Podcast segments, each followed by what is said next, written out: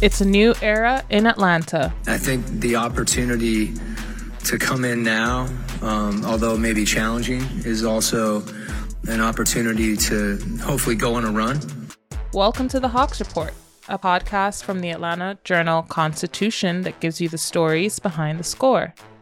I'm your host, Lauren Williams, the Hawks beat reporter here at the AJC, and we've got plenty, plenty for you guys today. You'll get a chance to hear from the man himself, Quin Snyder, who the Hawks officially hired on Sunday night they officially announced that hiring on Sunday night, and then we got a chance to hear from him on Monday in his introductory press conference. He also chatted with the AJC, Gabe Burns and I one on one following that press conference. And then, of course, Gabe, uh, myself, and Michael, we're going to break down our thoughts on what we heard at the press conference on Monday, as well as the fact that there's a new coach in town who's going to start coaching on Tuesday night against the Wizards. So, before we get too far into that, if you're listening for the first time, please make sure to follow the show on Apple, Spotify, or wherever it is you get your podcast. All right, this is the Hawks Report from the Atlanta Journal Constitution. Another day is here, and you're ready for it. What to wear? Check. Breakfast, lunch, and dinner? Check. Planning for what's next and how to save for it? That's where Bank of America can help. For your financial to-dos, Bank of America has experts ready to help get you closer to your goals. Get started at one of our local financial centers or 24-7 in our mobile banking app. Find a location near you at bankofamerica.com slash talk to us. What would you like the power to do? Mobile banking requires downloading the app and is only available for select devices. Message and data rates may apply. Bank of America and a member FDIC. In Atlanta, one voice has stood out for over four decades. An AJC original, The Monica Pearson Show. Let's talk about how you got to ESPN. Revealing interviews. You are known as America's doctor, but I want to know who you were before that. When you have a different name, you have different color skin, it can be tough. With Atlanta's most famous faces as you've never seen them before. I'm telling my story. This is the American dream. The Monica Pearson Show streaming now on AJC.com. Welcome back to the Hawks Report. As I mentioned at the top of the show, Gabe Burns and I got a chance to sit down with Quin Snyder following the press conference on Monday afternoon, and we got a chance to talk to him about a lot of different things. So, without further ado, Quin, take it away. Mentioning going to school up the road. Mm-hmm. How I assume that Coach K was a very important person in your life. How, from a basketball standpoint and personally, is he?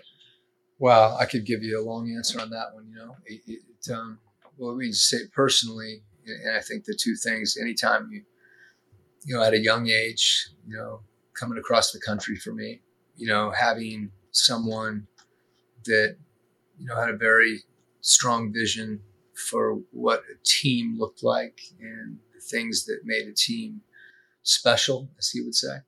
Those things get instilled in you, and you know, as as as a player, you know, I was fortunate to be there in the early years. We had really some really good teams and won some games. And um, one of the, the benefits of him being there as long, and this this will continue with Jon, Coach Scheyer, is that he was the link for all of us over a long period of time. You know that, so there's really a shared bond there, and, and it's it's great that you know he's at the center of that. You mentioned learning from players. Mm-hmm. Obviously, in Utah, you coached couple of really, really good guys, multi-time yeah. All Stars. What did you learn from Rudy and Donovan? They were both really hungry to improve, you know, and you know that as a coach, when you see guys that are that committed and kind of thirst for, you know, to, to get better, you know, it, it makes you, you know, try to figure out how to make that happen.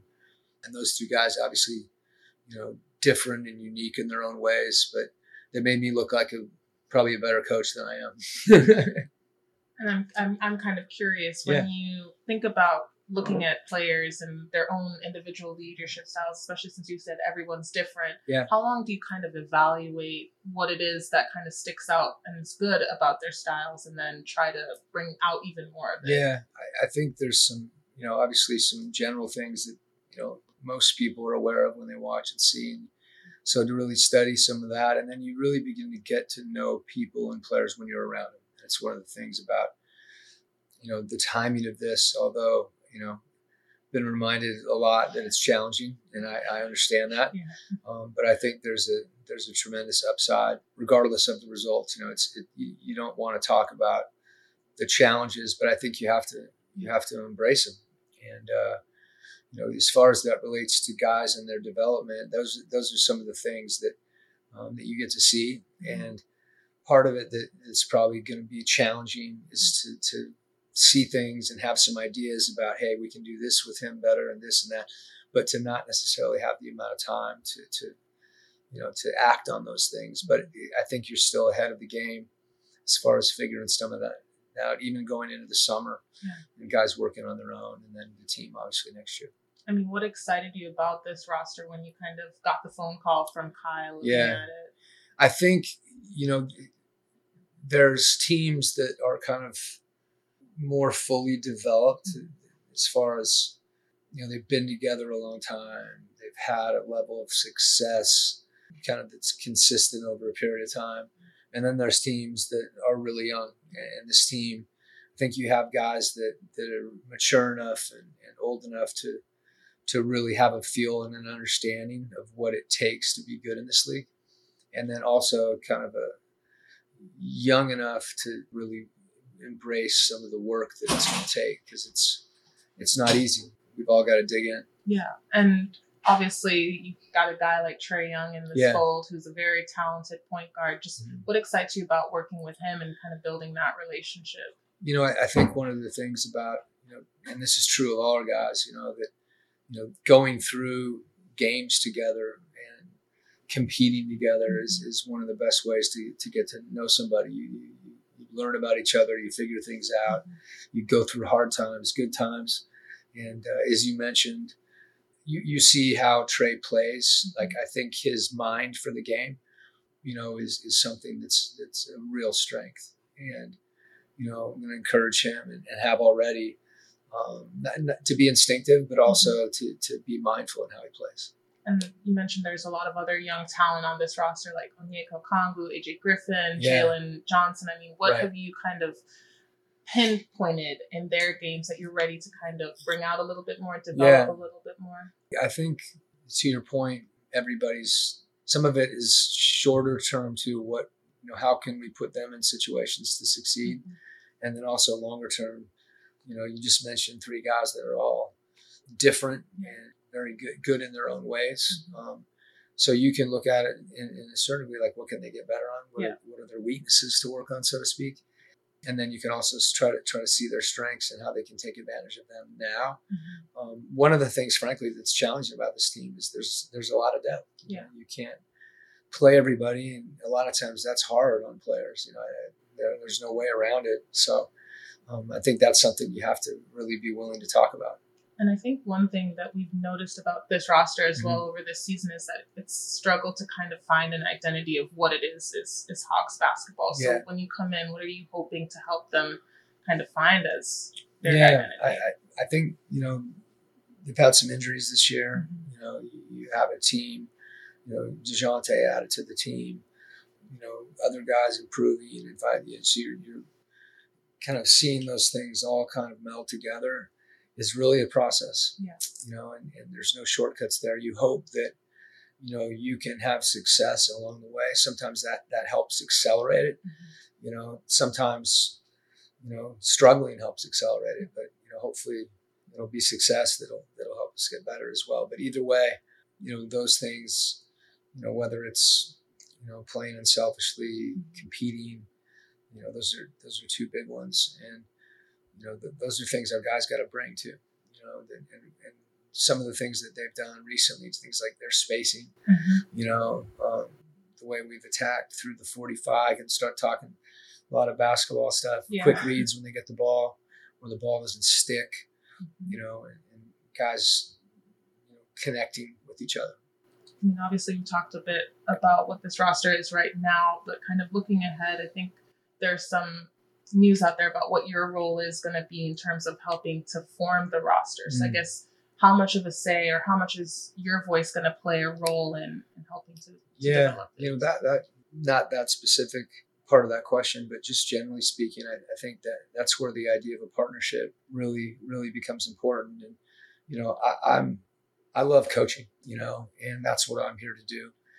And I'm here to be a resource. You know, Landry's, you know, terrific and bright, and hardworking, and prepared. And you know, I, I, we all have confidence in one another, mm-hmm. and and that's what can make this rewarding. You know, we're not gonna get everything right, but we're gonna work at it together one thing that you will have a lot of control on is your coaching staff. So of course you'll finish out the year yeah. with, with these guys, but you look at these next 21 games as maybe informing you on who you'd like to keep aboard maybe next season. I think as much as anything, I need those guys to help me, yeah. and I told them that today. And, and it, it's they're pros, you know, and they're good. So those are things that you know that, that are in the front of your mind. Um, I think we're all connected in that and having a chance to get to know him, you know, that, that, you know, that, that's a great opportunity for me. Everyone has an opinion on Trae and DeJounte playing together. Mm-hmm. You wouldn't have taken this job if you couldn't envision those two working well with right. each other. How, how do you see them working? I think any, any, uh, we said a lot about partnerships, right? Mm-hmm. And that's kind of what a backcourt is. I, I think, you know, them seeing themselves. I mean, they're two individual players, but them really seeing themselves as a backcourt where they can complement one another. Um, I think there's things that, that we want to try to do, and how much of it you can do initially, where you know Trae can get off the ball, come off screens. You know, Dejounte can you know play off the ball and pick and roll, and Trae can throw ahead and he can attack. You know, just on a direct line drive.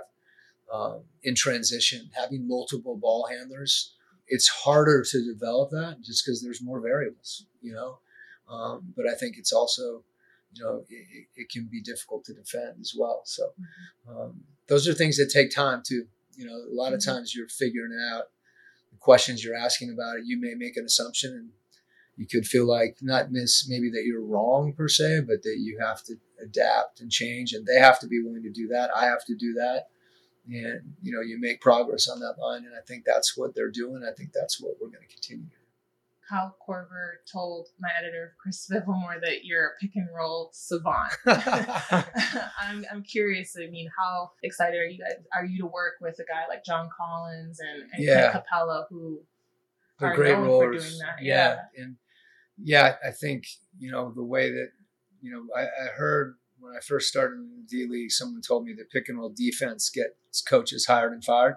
so as I thought about that, I was like, I probably need to look at what the offense is doing. Yeah. And so th- there's, it, it's part of the reason, you know, you have different guys that can, you know, that can play pick and roll mm-hmm. and they mm-hmm. can do it differently.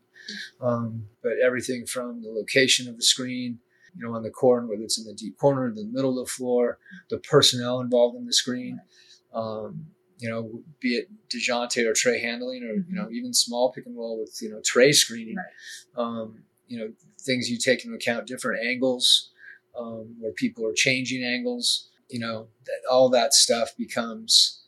If you can take advantage of all those variables, you become it's difficult to defend, right. and you have players that you know have a feel for that, mm-hmm. and you can you know even sometimes it involves like wow, what did he just do? You know, let me write that down. yeah. And then you go to the player and say, hey, DeJounte, did you, did you know you did this? Oh, okay, let's do it again. So that's where players can can help that collaboration you know, teach you exactly. Yeah. Right or wrong.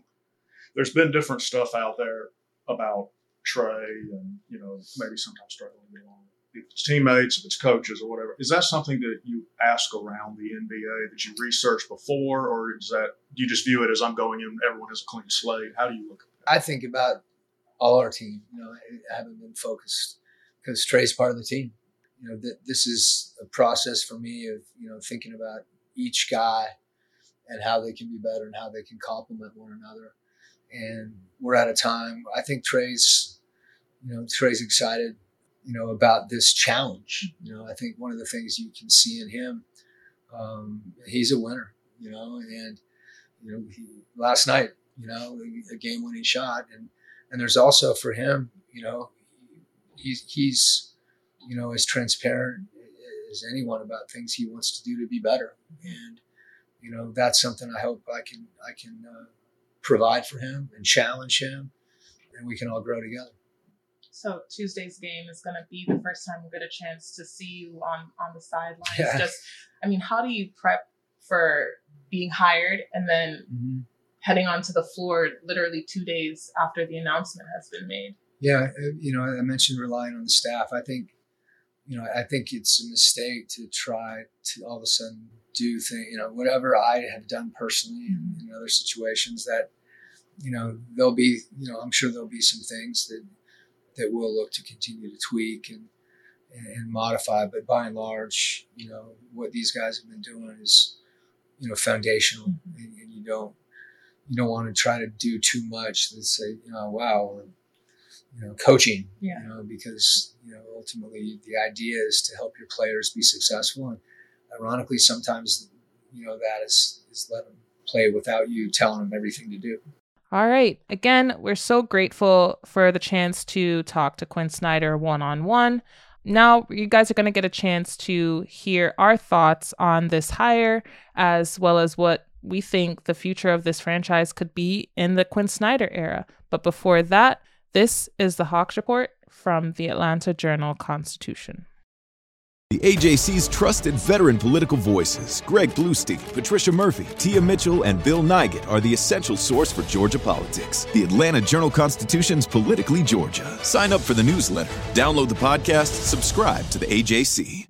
Hip hop is a product of black people. It's a product of black song and celebration. The Atlanta Journal Constitution presents Hip hop's most pulled elements are pulled from the South. a Southern hip hop story. We always go back to that moment of the Source Awards. Everybody wants your rhythm, but they don't want your blues. The biggest names in hip hop. Atlanta is still the mecca for hip hop. 50 years, No one can deny one film. the power of the South now. The South got something to say. Streaming now at ajc.com slash hip hop. Welcome back to the Hawks Report from the Atlanta Journal Constitution.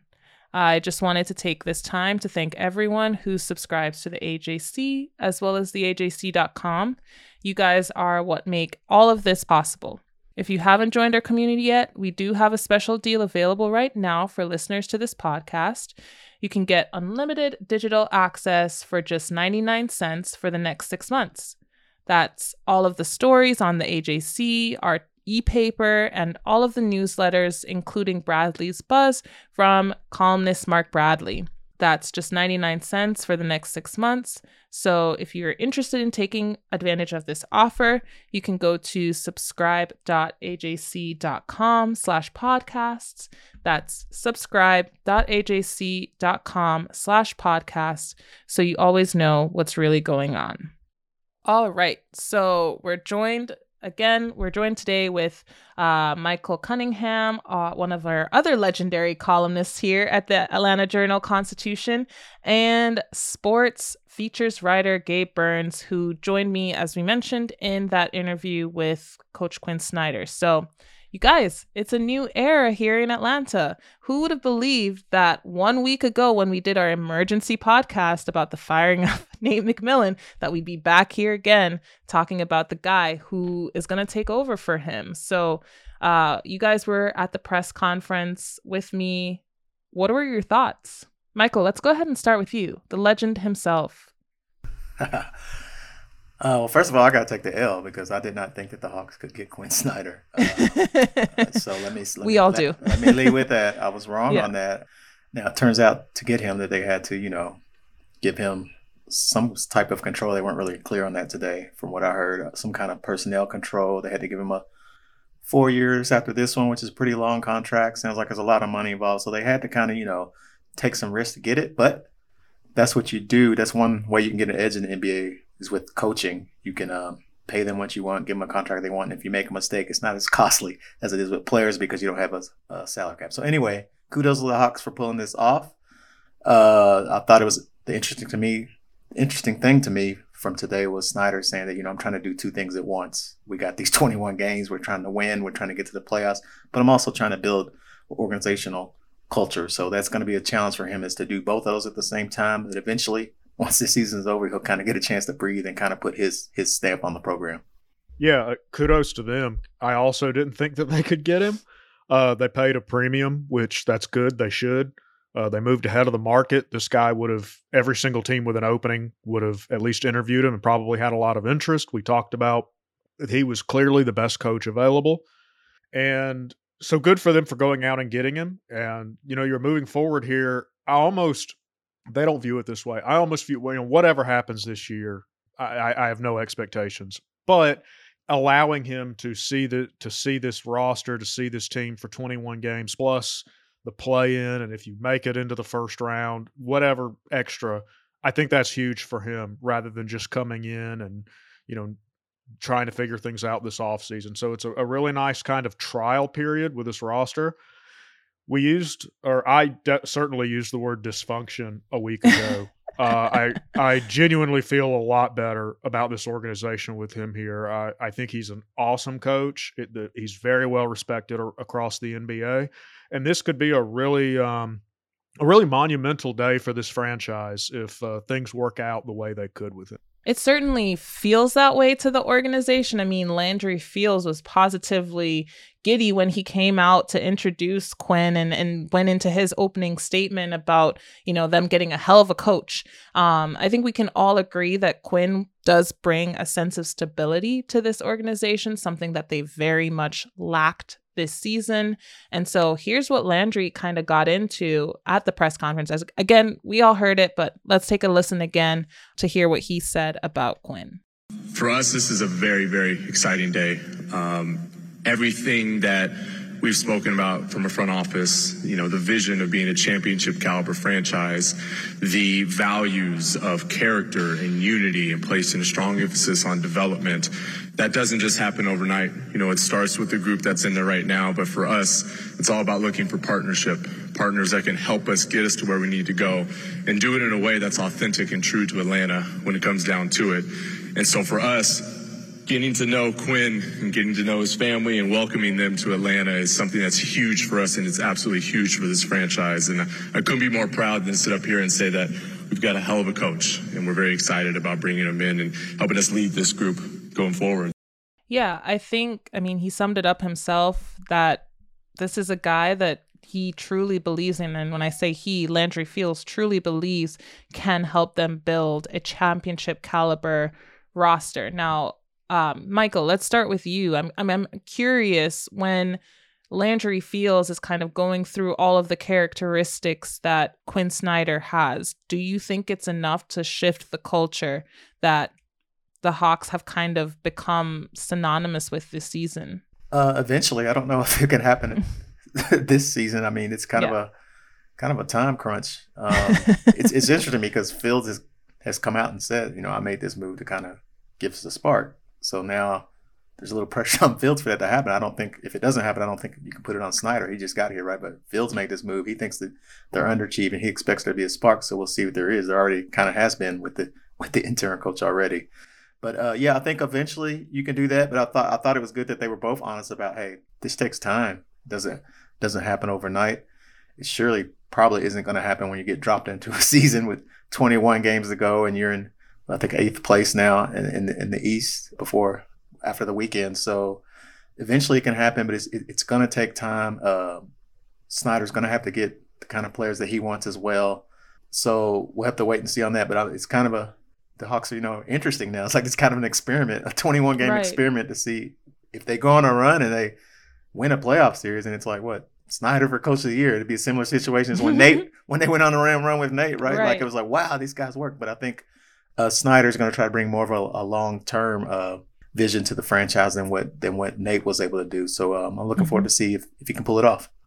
And I think now it feels as though whatever timeline Tony Ressler and his front office had for getting them to being a playoff team has kind of now shifted again. Because if you're thinking about Quin being a guy who has a long term vision for this team and what he believes a roster that can win a championship is going to be, it's going to take, as we keep saying, time. And it's been noted that Tony Ressler is not a patient person. So this begs the question of what what happens in a couple of years if whatever vision that they have today at this press conference, whatever vision they shared uh, when they were doing those interviews. I mean, are we going to end up being back in the same position that we're in in a year and a half? Or what's different about this situation? Well, we'll go with Gabe. Um, what's different about this situation versus where they were back in 2021?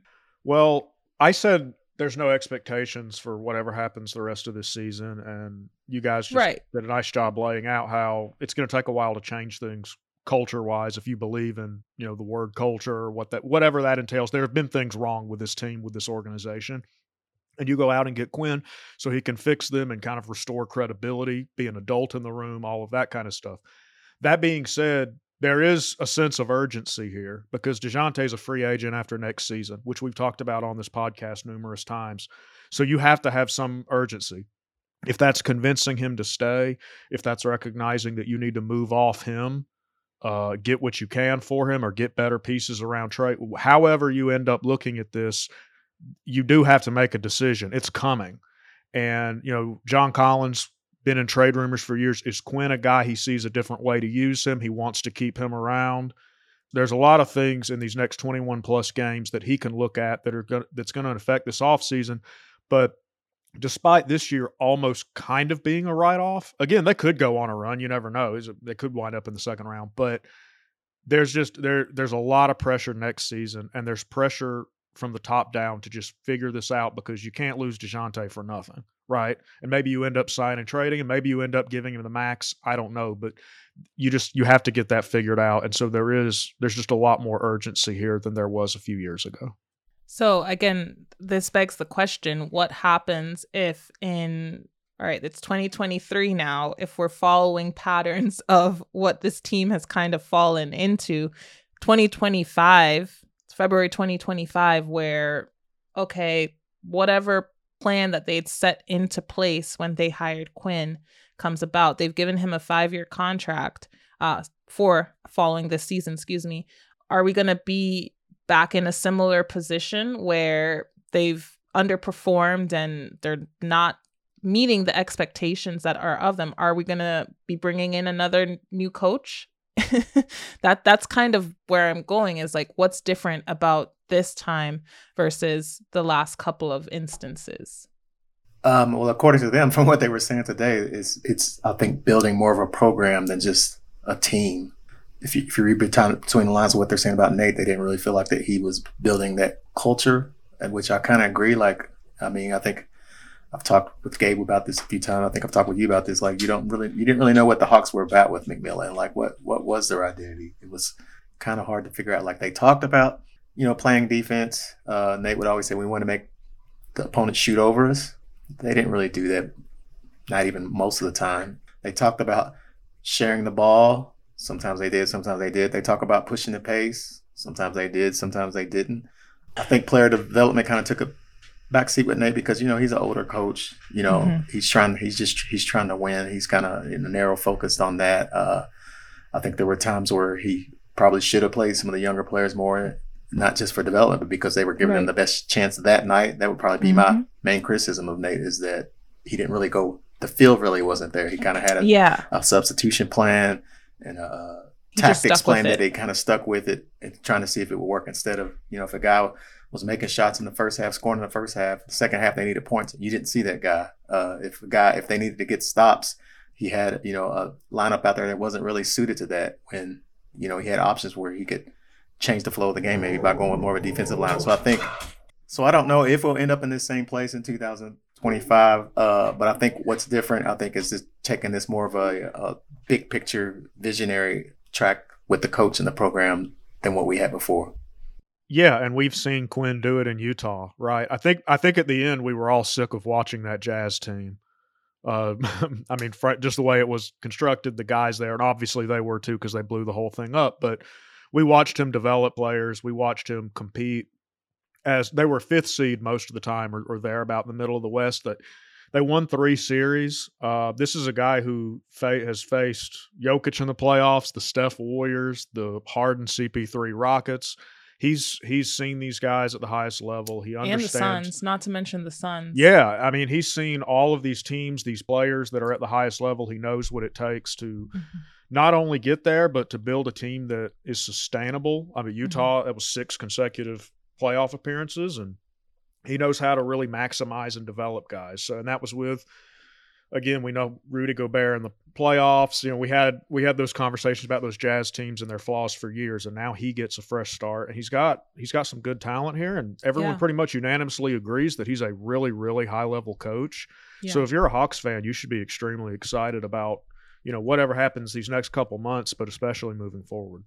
And I think a lot of people are excited about it. You dang well know that the team is pretty excited. There there were several players that showed up to watch Quin Snyder's press conference. I mean, we saw Bogdan Bogdanovic, Jalen Johnson, Saddiq Bey, who's you know, a brand new Hawk, um, DeJounte Murray, Trent For- Forrest, who was a two way player back in Utah under the guidance of Quin Snyder. And so Quin talked a lot throughout the press conference about how he had meetings with the team on Monday morning and he kind of laid out what the plan was a little bit for the rest of the season. And I think one of the things that stuck out is that he talked a lot about it being a team effort and how much he was going to lean on not just the coaching staff that's still around. Obviously, they have to finish out the season, their their contracts in place and everything like that. But uh, he's going to lean on the players as well. And he's he's talked a lot about collaboration um, and that was one of the things that Landry Fields identified a lot in terms of what he was looking for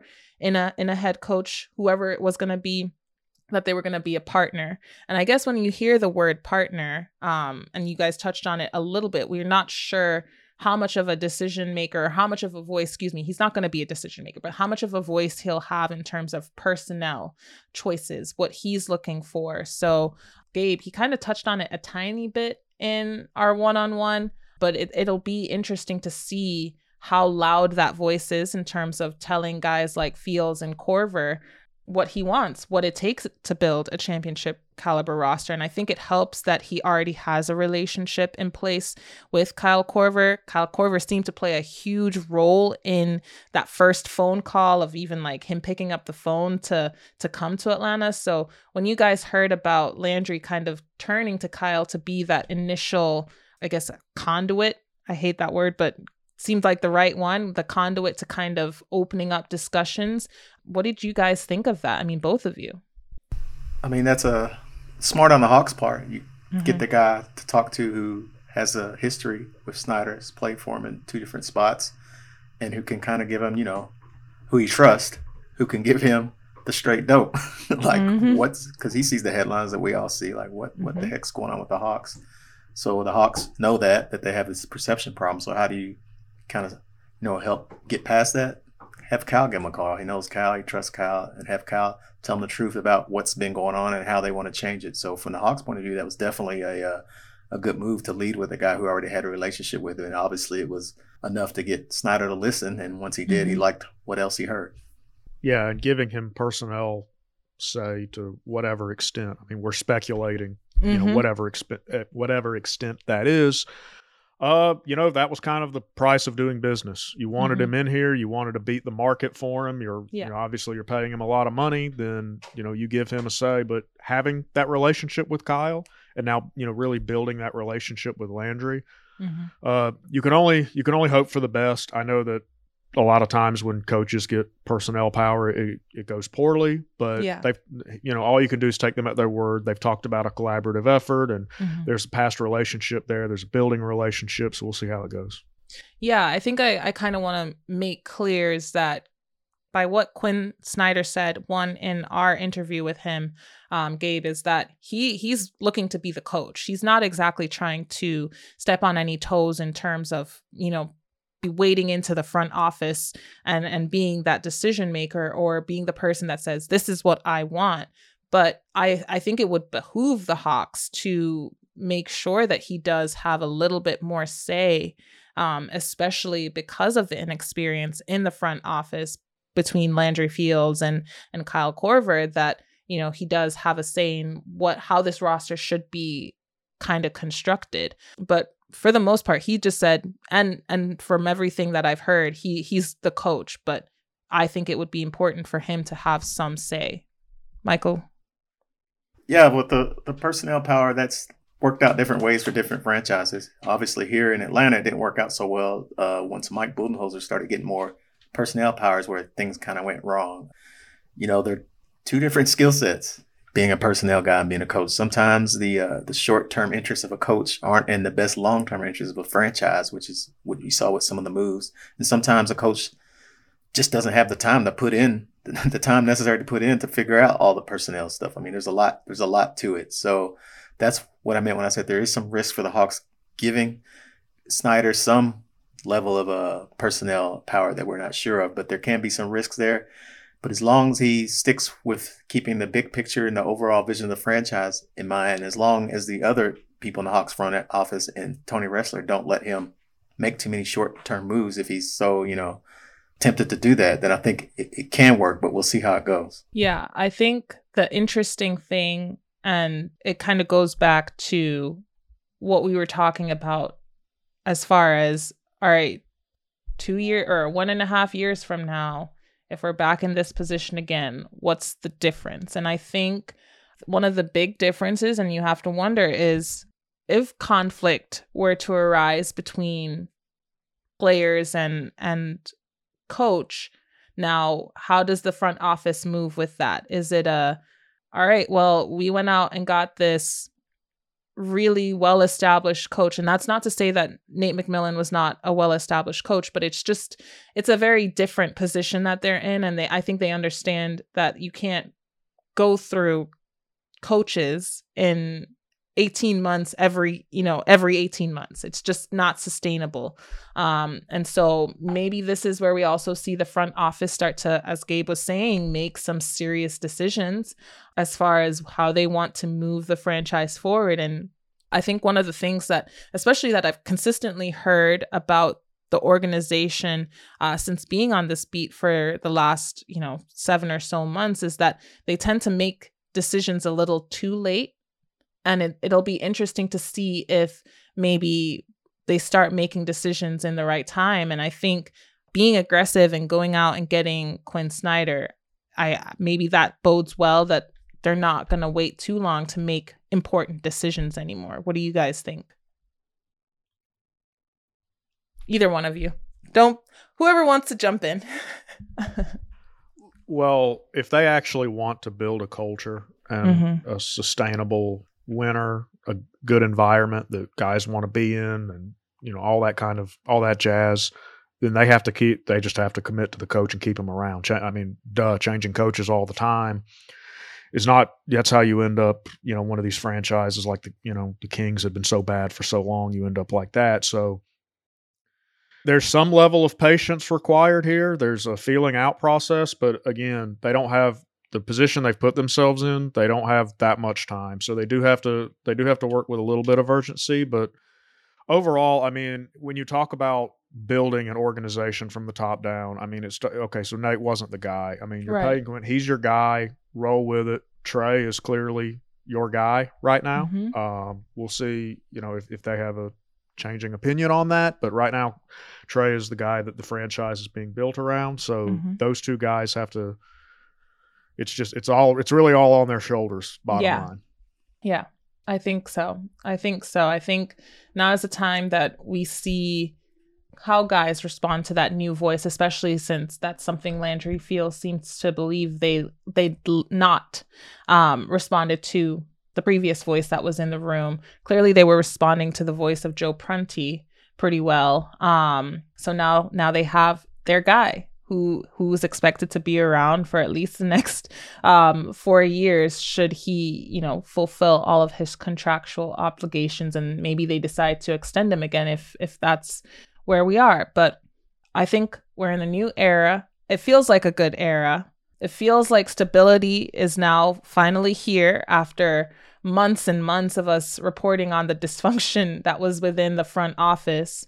But yeah, this offseason is going to be be really really interesting now that they've solidified who their head coach is and uh, Michael, when you think about the future of the the Hawks franchise, coming up after these 21 games uh, in the regular season, let's say right now we kind of expect them to be either playing team or first round exit. They make it through that stage of the postseason. What are their top priorities to go through or to accomplish um, before next season? I think there's a lot more potential offensively with this team. I mean, they should not be this bad offensively. Uh, last year they were great. They were second. This year they've always been kind of middle of the pack, and they have better talent than that. So I think, but I think one thing that happened is they kind of overcorrected after last year. They're about going with defense. They figured, man, our offense is so good, and you know, I agreed with it, so I can't criticize them too much. I thought, you know, that was the right train of thought. Our offense is so good, we can afford a little slippage there if we get a lot better on defense. But then you ended up, you know, Huerter and Gallo going out. They were big parts of the offense. And even Wright was kind of a good playmaker with that second unit. Uh, DeLon Wright, I think they went too far in the other direction saying we need to get better defense. And now the offense is falling. So I think there's potential for this team, even now, still to be better offensively. And I think that's what I would like to see from this team over these last 21 games and into the play, play the, the, the level of offense that they're capable of.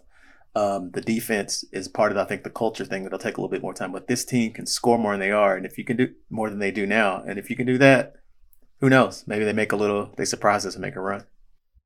Gabe, what would you list as their priorities? Yeah, I agree with that too. And you know, it's good you mentioned DeLon Wright because that's kind of like an underrated, like kind of sneaky little loss that you know he was he was a, a nice complimentary piece. They're gonna, I think they'll be better. Honestly, it, again, it starts with Trae and Dejounte, and I think year two they'll be better than they were this year. So I think that there's a natural, there should be improvement there, just naturally as they've played with each other for a year and gotten to know each other. Uh, Quin is going to do a lot of different things, which uh, obviously that's going to help. But yeah, this team, and, and I know some people actually debate like how much has this team underperformed. I definitely think it has. Uh, so we'll see. Like the East, top teams in the East are, are, pretty good. I think the Knicks are sixth right now, and you know the the Knicks are pretty good. I mean, that's a good team. I think the Hawks can still match up okay mm-hmm. with them, but there's just I'm really curious. I, am really curious to see how these 20 games go and what yeah. direction this team uh, decides to take. And again, it, it, just it starts with your two guards, and mm-hmm. I think that Quin should be able to do more with them than we have seen so far. Yeah, I think what's interesting is if you kind of go and look at the standings, I'm I'm looking at them right now and 5 through 8 have opened up quite a bit. I mean, there's a little bit of a jump between 7 and 6, uh, but 5 and 6 are currently tied at 9.5 games each. So if Brooklyn continues this slide, they've lost their last two, of course, one of them being to the Hawks. You know, we can see the Knicks move into that that fifth position very soon because they've won their last five. You know, if the Hawks continue on the run that they're they've been on, um, particularly taking at least one of those games against the the Heat next week, you know they can continue to to bump up in that in that standings position and and maybe if that run continues on the right note they get into the top six. So it's an interesting spot to be in. Interesting spot to be in. But we'll touch on that again in um, one week when we're back here. Hopefully, knock on wood, there are no more MR emergency pods over the next next six or so days. But I'm joined by Gabe Burns. Thank you so much for joining me. Again, Michael Cunningham, thank you so much for joining me. You know, hopefully we'll be talking a lot more postseason basketball in in the next month and a half, which is so weird to say. February is over. But I'm Lauren Williams, host of the Hawks Report from the Atlanta Journal Constitution, and I'll be talking to you guys next week.